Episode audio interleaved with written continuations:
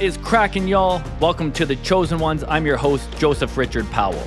I will be interviewing incredible human beings who are making an impact, living a life they love, and are hella good at what they do. From base camp to the peak of success, we are closing the gap between life barely lived to life on fire. Let's go.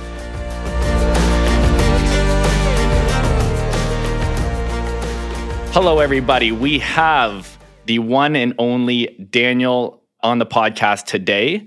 We just had a little bit of a brief introduction. I had to get caught up on all the incredible things that he is doing. I'm going to provide a quick introduction on your behalf. I've been creeping you a little bit on social media here and on the net and Googling you. So I know we can't always trust everything on the internet. You know, in this regard, it should be okay, but correct me if I'm wrong here. But just want to dive in and then I'll let you introduce yourself a little bit as well. But I just want to touch on some really amazing things that you're doing and that you've been up to and things that we're going to dive into deeper. But some ventures that you've been on and created, such as ShareShed and Key Living.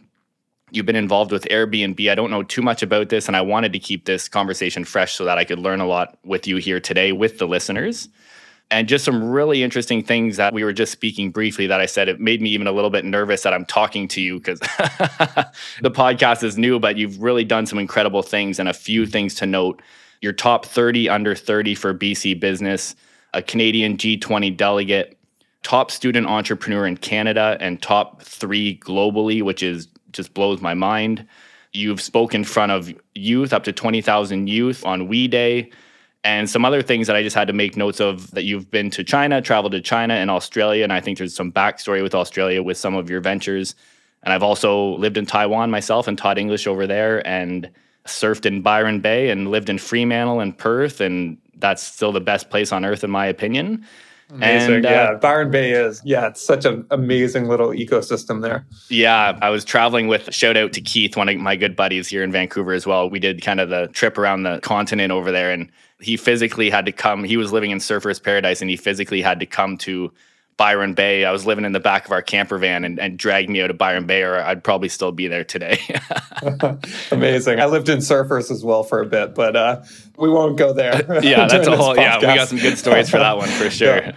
But anyways, Daniel, if you don't mind, including myself, we're going to be BFFs. I can feel it already, but this is the start of a new relationship. But I would love to learn a little bit more out of your own words, you know, get you to kind of boost yourself up a little bit and share all the incredible things that you've done with the listeners and with myself. And then we're just going to kind of ride this thing out and see where we end up. So I can begin with uh, I'm from Vancouver as well. I actually live in Toronto now. Where in Vancouver do you live? So I was downtown for about eight years. I just moved out to Burnaby now. You know, I was the guy who said I'm never leaving downtown. And then I started my personal development journey. I was like, I need a break. I need something quiet and now I got, you know, my condo is my podcast studio and office. And I was actually going to say to you before we started recording, and this is probably good for the listeners to hear as well, is I do face Kingsway. I got a beautiful view, but we are kind of the highway for ambulances. So actually, right. I talked about that in my first episode. So you might see me yeah. popping on mute for a second or two when they're, you know, I'm kind of high up. So they look like little miniature yeah. ambulances cruising all the way down. But um, but yeah, one I'm, of the only diagonal streets in Vancouver, right? It used to be a railway line. That's why Kingsway is such a strong artery. Yeah, the main the connector. Yep. But um, also originally from Ontario, a little a shout out. I always say this uh, shout out to GB Grand Bend, a small town in Ontario, and got some friends in Toronto. So it's kind of like you and I are doing the flip here. Yeah, I know. I know. Most people go the direction you went, right? Away but, from uh, the cold. yeah, I'll make it back. I think this is my last Toronto winter, but I'm sure people who live a Toronto winter say that every year. But yeah, I'm from False Creek area in Vancouver. I grew up in Granville Island. Um, incredible community. Oh wow, you're yeah. uh, legit local. I, yeah, got, I got a couple buddies here that are, you know, proper born and raised, you know, downtown Vancouver. You're a rarity. Yeah, for sure. It's funny. Even I was an entrepreneur in residence at Hootsuite as part of a program called The Next Big Thing for a while. And people would ask me where I'm from, and I would say Vancouver. And they'd be like, no, but where are you actually from? Like before you moved to Vancouver, right? So, yeah, it's similar in Toronto too, right? It's a rarity. I think on our team, there's a few people that are from Toronto, but a lot of implants. So, yeah, from False Creek, had a great upbringing there. Spent a lot of time actually while we're talking about geography. My dad side of the family is from Quadra Island. So I spent a lot of time on the island growing up. So that was a lot of fun. I would spend summers building our motorbike track fully off the grid. My aunt and uncle and cousins grew up and live in the home that my dad grew up on, which is just like, you know, 20 acre property in the middle of nowhere, Quadra Island, which is 150 kilometers north of Nanaimo. Anyways, not a geography lesson, but still holds a very special place in my heart and hope to make it back soon. Always have been an entrepreneur. I've always loved to build. Even just thinking about my upbringing, my time on Quadra, as a kid, we would go out and we would build forts. My uncle is a true lumberjack, has his own lumber mill, and goes from, you know, being the solo lumberjack in the woods, cutting down trees, all the way to milling the trees or chopping them up for selling acres of firewood. So we had unlimited disposal to lumber growing up. We just always loved to build. We loved to create, and we create some pretty significant little forts growing up. You know, for kids, we had a motorbike track that we built a really cool space in. We had a five story treehouse that unfortunately some of the platforms getting up to have rotted now, or else it would be like the number one Airbnb in, uh, in BC. My dad has a property or, or a family home on a lake on Quadra that was a giant bluff that he actually dynamited, DIY dynamited in the early 90s because you couldn't build on it. It was just a bluff going into a lake. And there was so much loose rock that he started to stack up the rock and create rock walls all around this property, and then developed an obsession with building rock walls. So it's a, it's a really cool, still to this day, no cell phone reception, no road access. You have to drive like 30 minutes down a gravel mountainous road and then take a boat in or hike in.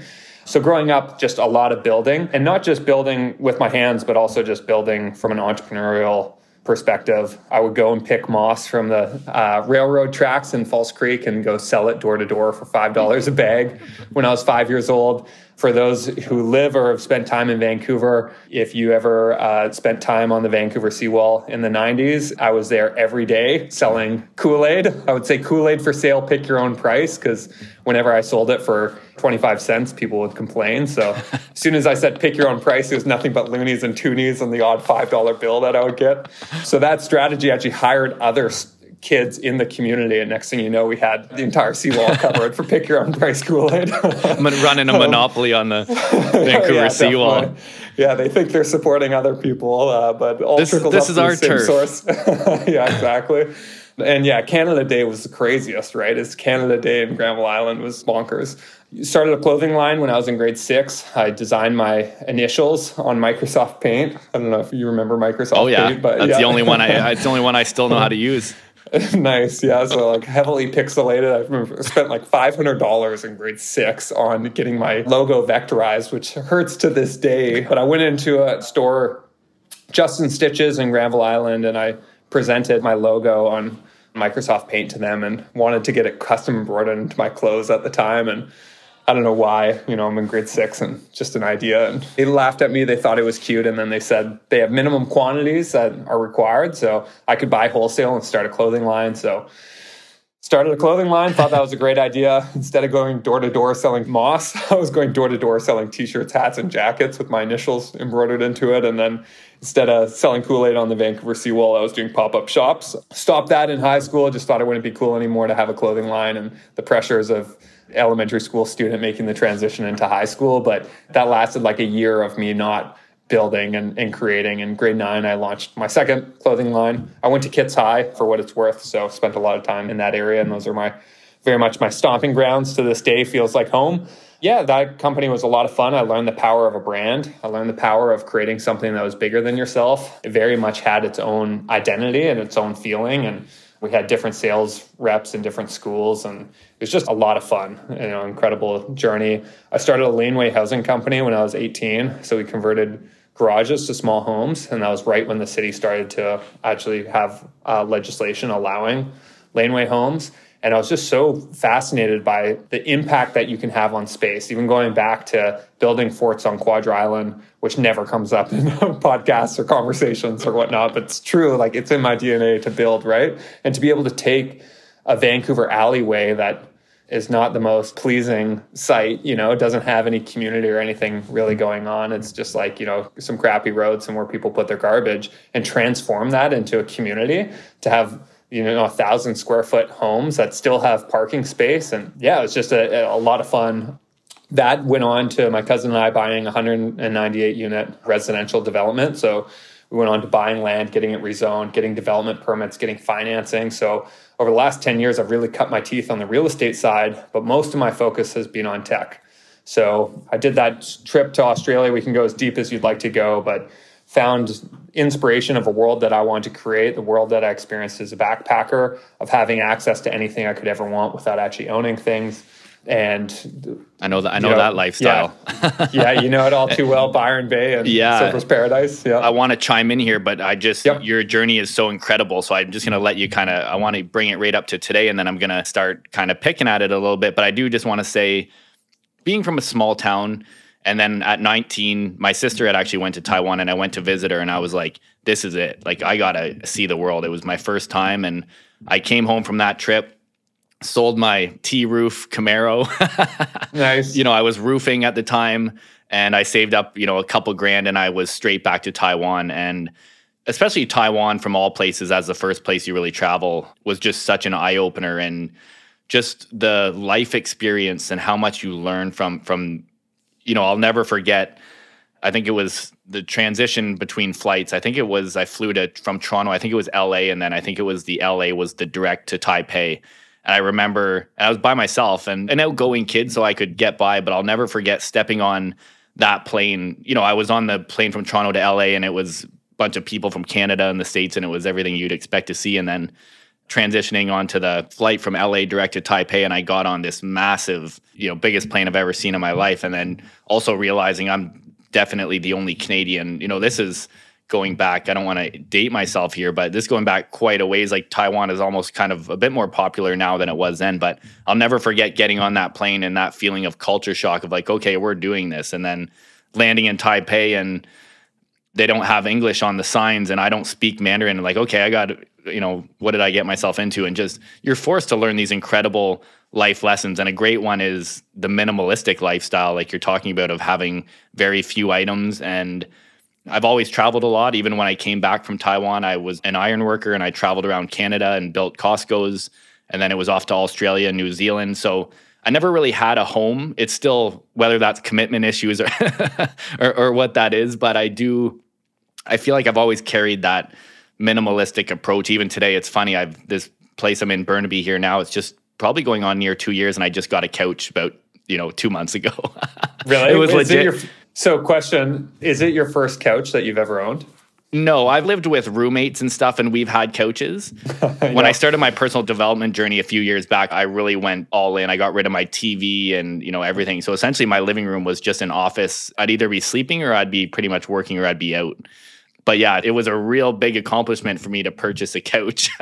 so, anyways, it's uh, I really can relate to what you're saying in terms of that idea of you know just that minimalistic and being in Australia and backpacking. And me and my buddy Keith, like I said, we owned a camper van and we lived in that for a year. So if it wasn't yeah, something you used every day, it wasn't in the van. Yeah, that's so cool. And there's a piece of advice for people graduating college where they say, don't buy a couch. I don't know if you've heard that. Oh, don't no. buy a couch because as soon as you buy a couch, then you need a place to store the couch, and then you're tied down to that couch in a certain way, even though it's like it's the first step towards you know not being able to necessarily be a minimalist. Another uh, just interesting point: our first owner resident in Key, 47 year old, works in tech from Tasmania, actually, so from Australia as well. He's been saving up to buy a place and find a place that he's comfortable in putting his roots down well-paying job but still like with so many of us locked out of the housing market right? It's just the narrative of drive till you qualify is as you know as a realtor right? It's just really difficult to actually get in. Yeah. so he never bought a couch. He always rented furnished rentals until he actually could save up to buy. And then he just bought a home with key for only 2.5% equity. And we have a partnership with a company that does furniture as a service.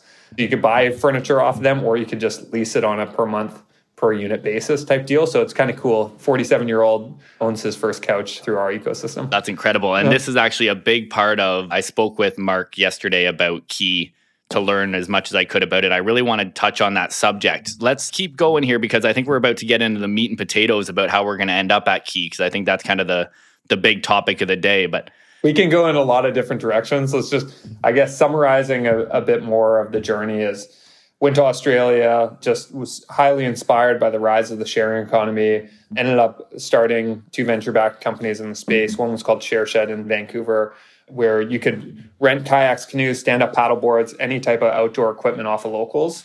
And then the other one was guides.com. So with guides, you could go backcountry skiing. We had intro to ice climbing. So you go ice climbing just outside of Squamish. And we had exchange students who have never been on a hike before. And next thing you know, they're climbing up a frozen waterfall. We had trips to climb up to the top of giant old growth trees that most people, even from Vancouver, have never witnessed, you know, trees that you could fit 20, 30 people just on the stump of some of the old growths that have been cut down, right? It's pretty incredible.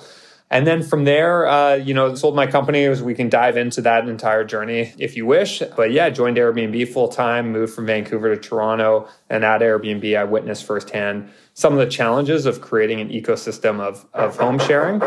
So sold my companies, um, joined Airbnb, moved from Vancouver to Toronto for Airbnb and incredible experience there, a job of a lifetime, had a lot of fun building. I think you know, once you're bit with the entrepreneurial bug, I always want to be creating. And I knew it was inevitable before I started my next company. But Airbnb truly was the most entrepreneurial role I could imagine. A ton of autonomy, learned about just growing a highly exponential organization. Our growth was somewhat unprecedented. So learned a ton, had a great experience, and witnessed firsthand some of the challenges of building ecosystems for home sharing. So I thought abundantly of what would it look like if we actually created entire buildings where everyone was an owner. And we actually used passive investor capital. In cities like Vancouver, you have so much investor capital, most of it foreign, that's buying these units and then renting them out, or else they're sitting empty and it's impacting the affordability crisis. So, how can we leverage that passive investor capital to actually help owner residents own yours sooner? and make buildings that are home share friendly, where it's principal residents, right? You have cities regulating where now they're going to principal residents only. And you have stratas, HOAs, condo boards that are all going to no short term rental whatsoever. So regulations are hitting Airbnb from both sides. And yeah, it just felt like real estate's so binary, right? You're either an owner or you're a renter. Most people are stuck renting on the proverbial rental treadmill locked out of the housing market, or you're fortunate enough to get into the market, which is usually from the support of the bank mom and dad, if you will. And then you're locked into a long term mortgage. You have to maintain a certain lifestyle to be able to service your debt. So it's hard to be a true, you know, feeling like a minimalist when you have to be on the treadmill, right? Um, I was just going to say, it's almost like you tied in that element, right? Of how can I be an owner without you know someone like myself with commitment issues it's a per- the perfect answer in, in some cases really the value proposition that we're creating is a world where you have the benefits of owning but with the freedoms of renting so everyone's month to month you can now own a home with around $15000 the more equity you own in your suite the less rent you pay so every month you can choose if you want to own more of your suite which means that contribution is compounding in value with what the real estate market is doing while also providing a reduction to what would be a monthly rent or you could sell 20 grand and go travel to Taipei or fund your wedding or whatever you'd like to do, right? Um, so, really, the vision is to create a world where real estate is truly a source of freedom and prosperity for everyone. So, it's not something that's locking you out of the market or locking you into the market, but it's unlocking this lifestyle similar that I experienced in Australia or that you experienced in Australia, right? Being able to have freedom, but also being able to get on the housing ladder, to own a home years sooner and we're working with plenty of realtors that have a lot of clients that are locked out as well or value their freedom, which has been a lot of fun. And I want to get into mindset with you. It's one of the things I want to talk about, but it's such a forward progressive approach that you're taking being in Vancouver and with a, you know, 10 year background in the world of real estate. It's brutal. People who live great lives, they have great jobs, they're the perfect candidate and they cannot afford to buy a home and it's the, you know we were talking about earlier it's the number one conversation in Vancouver is the affordability crisis and oh yeah it, that it, bike lanes that, I, hey I'm for bike lanes I'm not a big driver but I got a Camry so I just you know I don't even take the highway I'll just hop on Kingsway and throw a podcast on and I'm chilling but uh, you nice. know I'm all for the future vision and Vancouver is just such a beautiful place so we just got to we got to get rid of the rain it's uh you know, if you can't use a bike path for eight months a year, then I, I understand the frustration. I was just going to say in Toronto, it used to take four years to save up for a down payment, right? Four years. That's a lot of time, but it's not a lot of time in the grand scheme of things. You could work hard, you could put, you could save up and you can get in. In Toronto, it now takes 21 years on average to save up for a down payment. So you're graduating college at, you know, 22 years old, you're not going to get into your mid 40s. In Vancouver, it's even worse. It's 29 years on average to save up for a down payment. This is an entry level condo. So until you're in your late 40s, and by the way, that's today prices, right? This mm-hmm. idea of housing prices going up faster than wages means that that number is getting further and further out of reach. So it is crazy. There's lots of efforts to try to regulate this market, but ultimately it's a market, right? It has supply and demand, and there's a ton of demand. Vancouver has an incredible brand. You have a lot of uh, foreign investment specifically in Vancouver. And even without foreign investment, it's such a livable, incredible place to live. There's, you know, 50 to 100 other cities around the world that are in similar situations as Vancouver. And yeah, we need to look at this differently if we're going to actually have people that aren't going to be displaced, where you talk to someone, you ask where are you from, and they say Vancouver, and you don't respond back by going, but like, where are you actually from? Because everyone's moved to Vancouver and the people from Vancouver have been displaced or moved elsewhere, right? They're all in Victoria or Cowichan or the Okanagan, right? Mm-hmm. And I just respect so much the mentality. Uh, it's so easy. I guess I'm a little bit in the world of social media with the pandemic and how, you know, it's just not the kindest place to be living right now. And there's just a lot of naysaying and, there's a lot of pointing towards politicians and whoever about things aren't working yet when it comes to take action. And that's one of the things about I kind of got into some activism and coaching and volunteering in the last year because I didn't want to be the person who just sat back and complained and didn't take action in, in a way that I thought was meaningful. And you are just such a prime example of someone who saw a problem, which is the greatest problem for many people here in Vancouver. And decided to say we're going to go after this and i'm sure that you've ran into probably about 150,000 good reasons why maybe you should discontinue the idea but you decide to continue with the eye on the prize and see the bigger picture of it. And something like this when you say supply and demand aside from the market the demand for an idea like this for vancouverites is just it'll change the world. And you know once it catches on in one place and you're just people have a right to be able to own a property. You know, I understand it's a global city and it's expensive and there's reasons why it's expensive. And, you know, I live outside of downtown and I'm in the real estate world myself and I make a, a, a decent living. And I understand, of course, maybe not everyone, including myself, should be able to own a detached home in the West End. But there is a level where we should be able to afford our homes and have that peace of mind and ownership. And I just really respect that you are the guy who's willing to step up and say, okay, there's a problem here and I want to address it. And what I'm going to do, because I had a chat with Mark yesterday about exactly what this is. And, and, and word for word, when I spoke with Mark, I said, look, I'm in the background. I know the gig with real estate, but in terms of really going deep with investing and that kind of stuff, I'm not the smartest with that. So I, I asked him to explain the concept to me as if I was a six year old. I think that's, nice. I heard that on The Office once and I use it all the time because it's just the way my brain works and understanding. It's kind of how it goes. And in case there's anyone who's wanting to really dig into this idea with Key and this incredible idea of making home ownership attainable in Toronto and Canada and Vancouver, I'm going to put some notes to connect you in the show notes for sure about how to learn into this because I honestly feel like we could spend even me and Mark were supposed to chat, I think, for 15 minutes, and it was 45 minutes, and I just had a million questions about how it works and really getting into the details. So I'll make sure for anyone listening, it's such an incredible idea, and even just to learn about it, whether you're actually someone looking to get in the market or, or if you're an investor and how it all works, and just to learn because it, it really is incredible.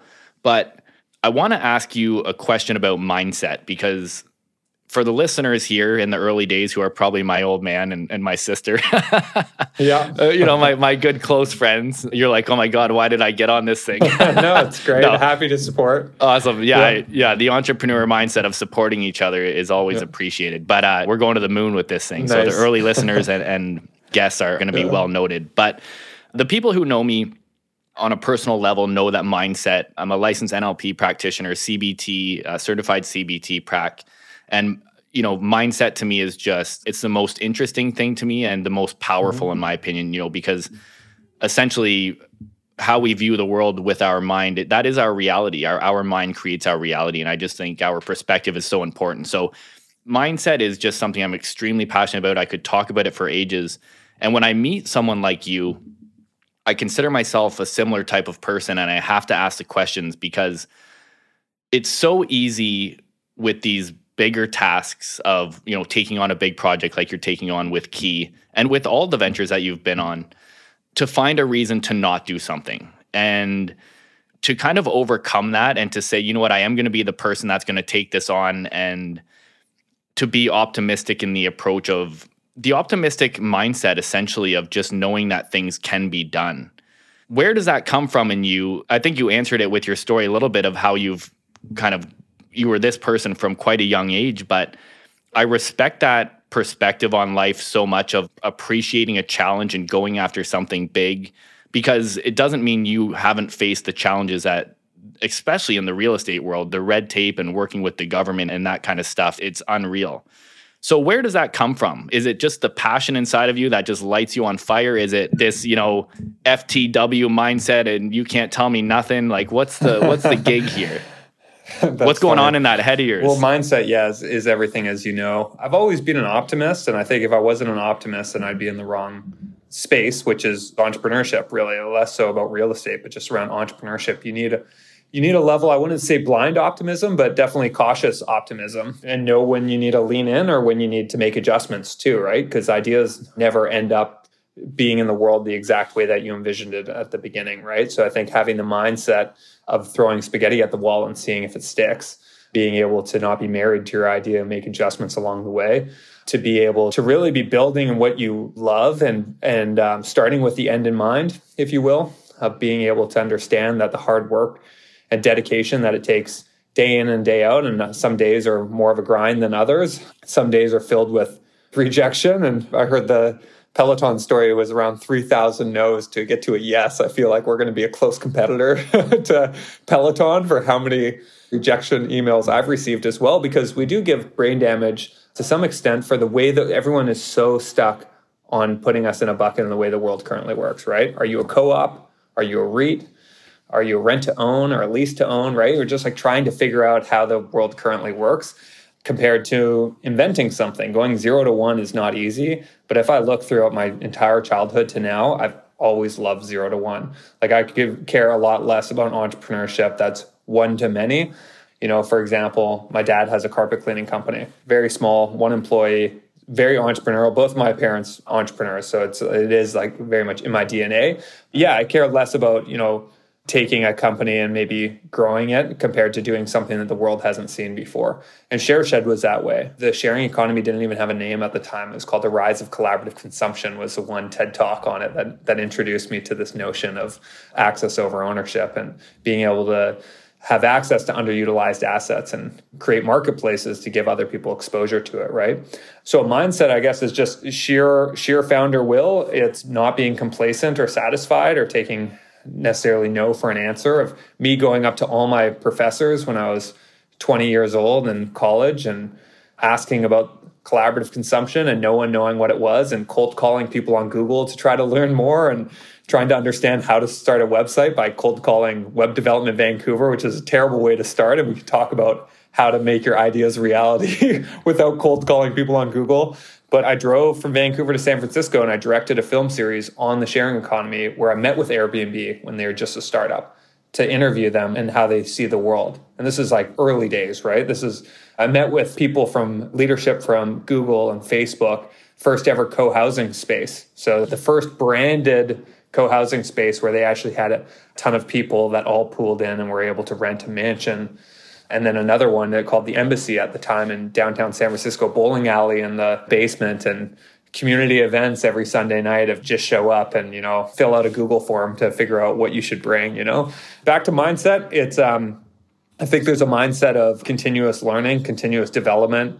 The idea of you know continuously trying to have a small feedback loop. You mentioned cognitive behavioral therapy. My wife is a psychotherapist and my number one accountability buddy and we meet constantly and just hold each other accountable for what our daily goals are from just before opening up my computer for my first meeting to closing out my day nice and uh, those and rituals re- yeah you, you need yeah. those yeah yeah for sure and you know they're not always 100% consistent you know my routine has changed a lot but what is consistent is is using business as a you know a personal development engine disguised as a business endeavor of like really trying to take it personally. Of, wow. Yeah. Any challenges that I've had like to be the 100% owner of the business, you know, of like anything that goes wrong. That's such an incredible statement and incredible way to look at it. Something that I that kind of was poking its head out at me when you were telling me all that as well.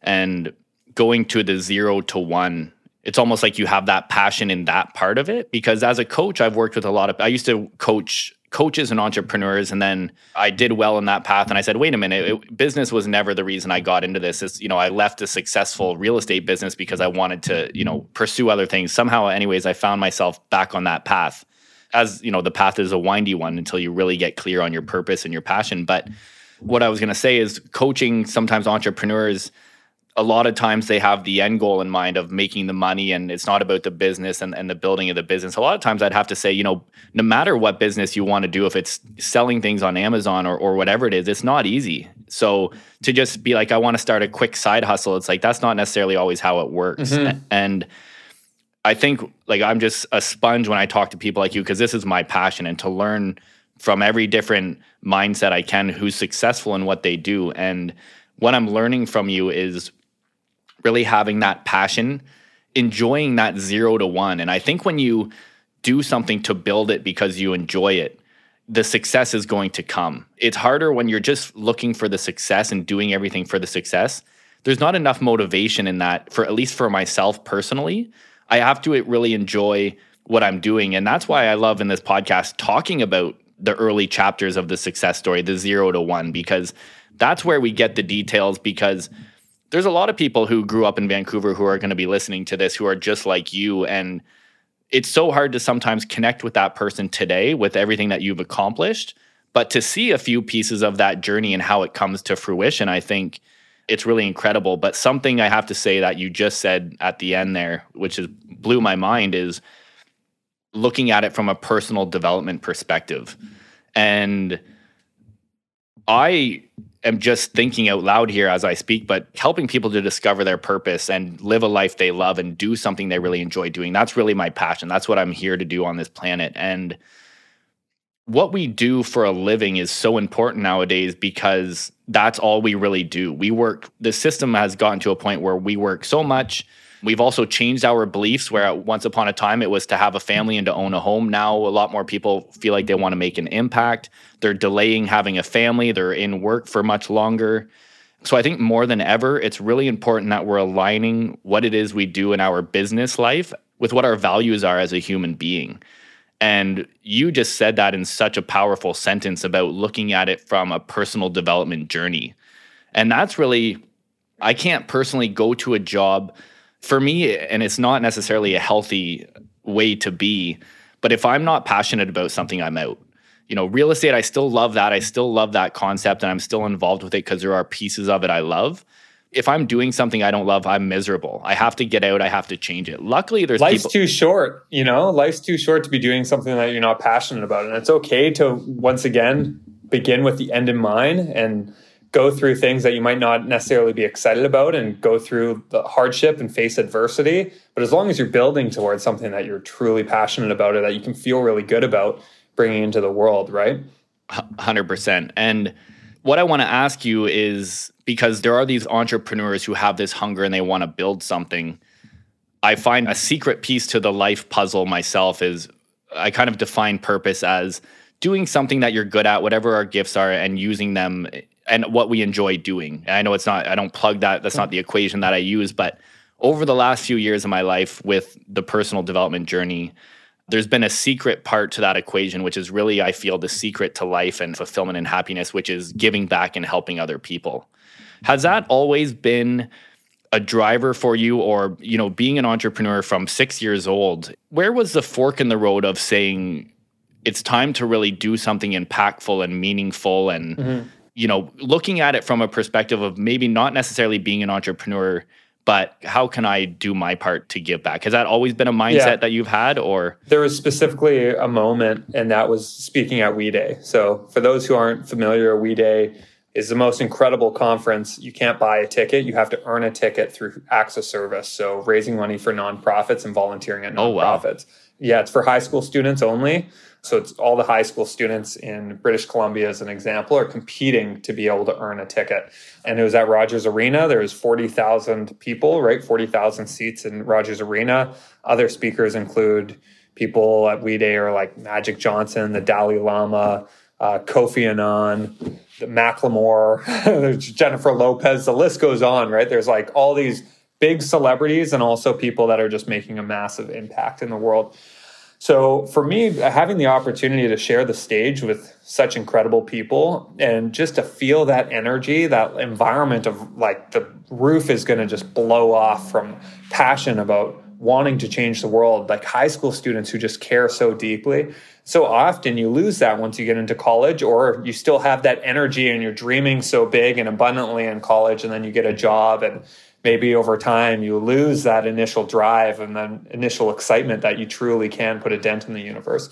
So for me, I just promised to myself at that event on that day that I've always been an entrepreneur, whether it be selling moss at five years old or it's, you know, my clothing line in elementary school and in high school. But I just I promised to myself that I'm only going to use my time and energy to work towards things that really move society forward in a meaningful way.